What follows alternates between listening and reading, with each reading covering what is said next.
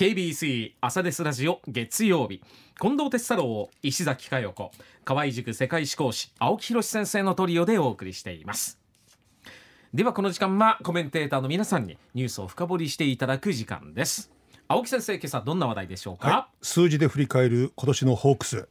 何が変わって何が変わらなかったか何が問題なのか。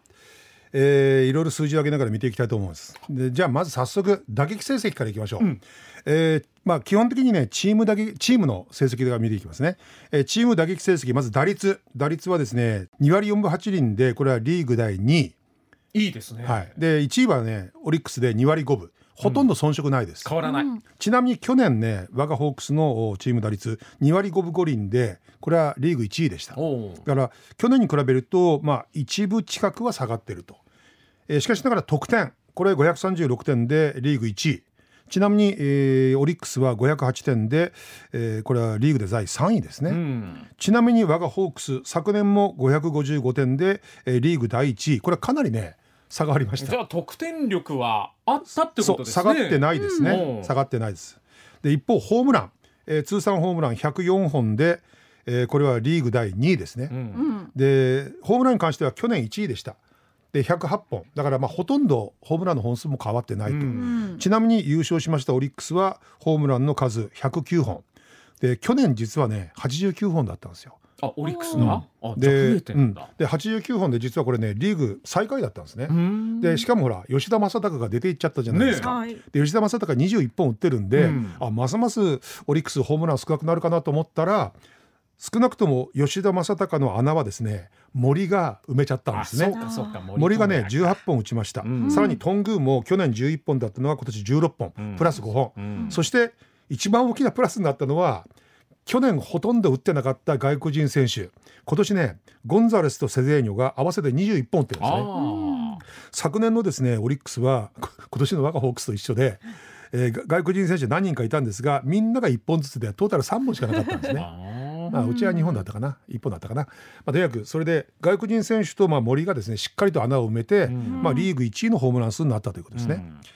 で、まあ、得点次に打点打点もですね得点と同じで我がホークス第1位です。513点で1位。去年も529点で1位でした、うん、ちなみにオリックスは482点で第3位、うん、昨年に至っては第4位だったんですよね。だからあの少なくともうつに関して言うとね、うん、あの優勝したオリックスに我がホークスは全然負けてないんですね、さらにまあ近年あの注目されている出塁率。これ、えー、ホークス 3, 3割1分9厘で、えー、これリーグ第2位ですちなみに第1位は楽天イーグルスで3割2分5厘。ちなみに楽天はね去年も1位でした。で我がホークスは去年も2位。去年は3割2分で今年3割1分9厘で、うん、まあほとんど変わってないですね、うん、優勝したオリックスは3割1分1厘でロッテと並んで同率の3位と、うん、でさっきも言いましたようにねうつに関しては、去年とほとんど変わってないけど、けどですよ。体感的になんか物足りねえなと今年の打線なんかあったんですよ。うん、でそれがどこにあるのかなと思ったら一つ気になる数字がありました。それは得点圏打率。得点圏打率がね今年のホークス2割5分でリーグ第4位なんですね、う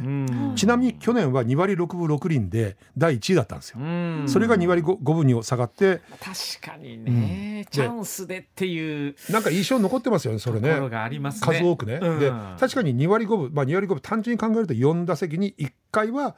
点になってると、うん、で2割6分6厘だから1分6厘しか変わらないとはいえですよ、うんうん。うん、4回に1回以上は点になってるっていうのは体感的にだいぶ違いますよねこれね、うん、ちなみに得点圏打率第1位オリックス。2割6分6厘、うん、だからまあまあただトータルでいうとね、うつに関してはそんなにオリックスの後陣を排したということではなかったんではない。か、まあ、得点はね得点力あるわけですからね。ね。まあその得点がね、まあどこで入ったかも大事なんですけどね。でまあ問題なのは投手力。やっぱり、はい。えー、まずチーム防御率とソフトバンク3、えー、0. あ3.27でこれリーグ第4位です、えー、ちなみに昨年は3.07なんで0.2上がっちゃったんですね。悪くなっちゃった。悪くなっちゃったで、えー、チーム防御率1位は去年も今年もオリックスブレあオリックスバファローズで今年が2.73、うん、去年が2.84、うん、だからやっぱ3点取られてないチームと3点以上取られるチームの差これはやっぱり少なくないんではないかなと。うん、あとねホールド。これはね、えー、我がホークスは129でリーグ第2位。リーグ第1位はロッテオリロロッテママリーンズで134だオリックスが第3位ですね。西武西武ポイント。これ我がチーム第5位、えー、オスナがいたんですが、うん、西武ポイント33これあのオスナがまあ連投ができない時なんかにあの間を埋めた選手が必ずしも、えー、セーブ機会をですね生かしてなかったということですね。それからあのモイネロがとやっぱ途中で離脱したっていうのも結構大きかったんじゃないかなという気がするんですね。でセーブポイント第1位はオリックスバファローズで46、うん、えー、我がホークスよりも13ポイント上なんですね。そして気になるのがここからあと2つなんですよ。非本塁打。本塁打打たれた数。ホークスワーストです。一番一番打たれます。えー、一番多くて111本で一番打たれてると、うん、でちなみに昨年打たれたホームランの数115本。これリーグ第4位だったんですね、うん、で一方一番少なかったのがオリックス・バファローズで73本わ40本違うんですよ。少ないな。やっぱりピッチャー陣がね、うん、充実してますから、ね、そしてまあ今年ですね去年ですねこのスタジオにも来ていただいた斉藤和美ピッチングコーチ、はい、一番何を改善したいですか？それはフォアボールの数を少なくしたいです、おっしゃってたわけですね。言ってまそれがどうなったか、えー、ホークス四死球フォアボールとデッドボール合わせて513リーグ第5位。要するに悪い方から2番目ですね。減らなかった。減らなかった去年が520でこれはチームはあのリーグワーストでした。でそれがほとんど変わってないということですね。ちなみに優勝したオリックスもオリックス去年431でリーグ一番少なかった、うん、今年は400あ459でリーグ第3位、うん、でここでね四死球に関して驚くべき数字があった。去年に比べて激減したチームが一つチームあるんです。出したフォアボールの数が数が激減したチームが一つある激減しました。どこでしょう？激減。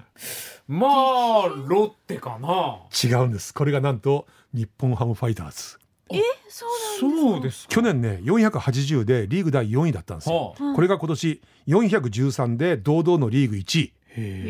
でこの数字を見た時に思い出したのが、今年のドラフトなんですよね、うん、日本ハムファイターズがドラフト1位に指名したのが東洋大の細野というピッチャー、うん、あのピッチャーまあ左腕で、コントロール、まあ、スピードはあるけども、コントロールに難があるという話があったんですね、はあ、その点を記者団から新庄監督聞かれたわけですよ、うん、新庄監督はニヤッと笑って、まあ、マスクしてましたけどニヤッと笑って、うん、大丈夫です。うちにはフォアボールを少なくするシステムが出来上がりましたからと言ったんですよ。それをちょっと思い出してね。あどんなシステムどんなシステムだったの？ちょっと誰か勉強しに行きますよ 気になる。いやえだって100個ぐらい違いません？えっとねまあ70減りましたね。70ホークスと。ああホークスは100違い。100違います、ちょうど100違い。100は相当相当ですよ、ね、相当です。でこれはちょっとねまあ、あのホークスの話じゃな直接関係なかったけども、うん、ある意味一番びっくりした数字でしたこれは。びっくりしました私も。でしかもその新庄監督の意味深な発言ですよ。システムね。システムがあると。え何なの、どうすれば少なくなるの？教えてよと。ね、えー、聞きたいですね。続いて、えー、だからまあ結局ねあの打撃に関しては変わってないけども、うん、そのチーム投手力、うん、この辺で結局やっぱりオリックスとは大きな差がついてしまったかなのかなというのが、まあ、暫定的な結論ですね。続いて個人の打撃成績これもあの打席数がですね300打数数が350以上の選手だけ集めました。えー、特にね、まあ、気になるのが出塁率なんですが出塁率1位はまあ近藤選手ですね、うん、4割3分1厘。これはもうリーグ1位、堂々たる数字です。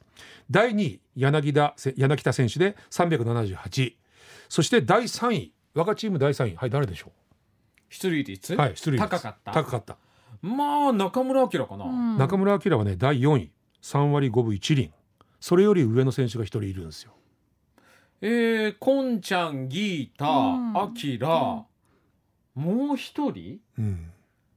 誰だ？はい結論答えます。柳町選手。あ柳町選手ね3割7分5厘で堂々、まあ柳田選手とほとんど変わらないですね。ちなみに柳町選手は去年も3割5分7厘で、うん、チームのあの出塁率第4位だったんですよで今年もほとんどそれあそれより上だったんですね。116試合に登場して、あごめんなさい。300打数以上。でヒットの数は80なんですがフォアボールを58選んでます。ギータが64なんでギータとほとんど同じぐらいの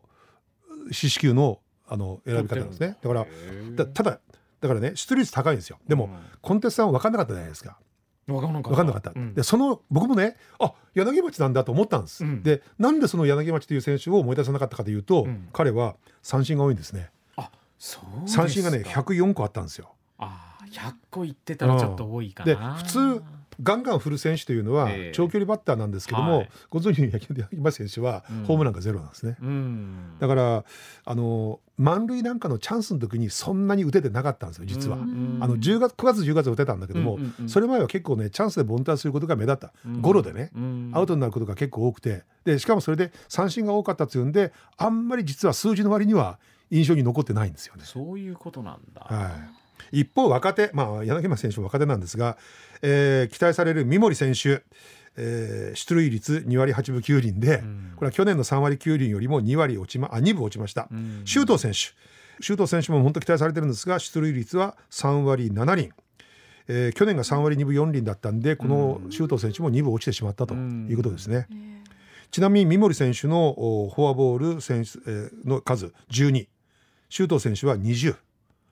えー、ちなみに、えー、三森選手は三振48なんでフォアボールの4倍三振していると周東選手も三振が56なんでフォアボールの3倍近くですね三振をしていると。やっぱ一二番はねあの選球眼が必要ですね。ねでこの点でやっぱりすごいなと思うのは中村晃で、えー、打率は2割 ,5、えー、2割7分1厘だったんですけども三振53に対してフォアボール60選んでるんですね。うん、あフォアボールの方が多い、はいで三振よりもフォアボールのあ、まあ、あの三振を分母にして、うん、フォアボールを分子にして、うん、で数字を出すんですが、うん、1を超えた選手はやっぱり選球請求眼がいいという選手なんですけども、